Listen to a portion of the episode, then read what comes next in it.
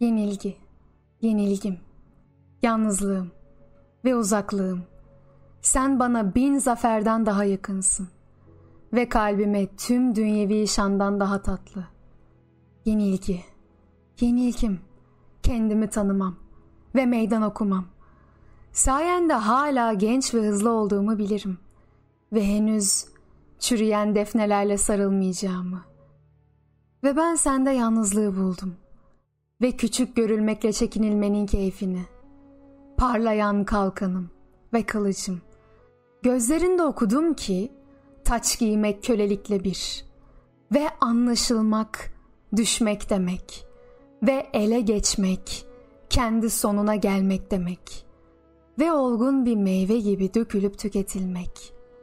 Yenilgim, sürekli yoldaşım, şarkılarımı, hıçkırıklarımı ve sessizliğimi duymalısın. Ve senden başka kimse bana çarpan kanatlardan bahsetmesin. Ve denizlerin kabarmasından ve geceleri yanan dağlardan. Sadece sen, dik ve kayalık ruhuma tırman. Yenilgi, yenilgim, sen ve ben fırtınayla beraber güleceğiz ve içimizdeki tüm ölenler için mezarlar kazacağız. Ve güneşin altında azimle durup dehşetli olacağız. Yüreğimin ta içinden bir kuş havalandı. Göğe doğru uçtu. Yükseğe ve daha yükseğe uçtukça büyüdü, büyüdü, kocaman oldu.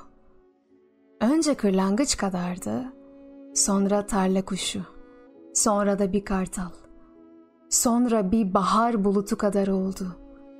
Ve en sonunda da kapladı yıldızlı tüm göğü. Yüreğimin ta içinden bir kuş havalandı, göğe doğru uçtu ve uçtukça büyüdü. Ama kalbimi terk etmedi.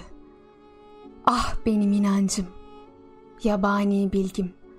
Nasıl uçabilirim o kadar yükseğe? Ve görebilirim orada göğe çizilmiş insanın dev benliğini. İçimdeki sisi nasıl çevirebilirim denize?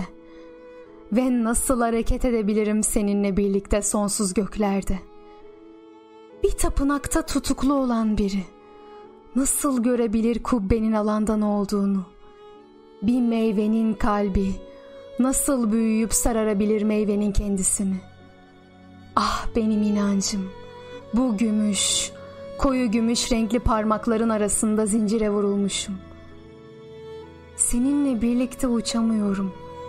Yine de yüreğimden havalanıyorsun göğe. Ve yüreğim seni tutacak orada ve sızlanmayacak buna.''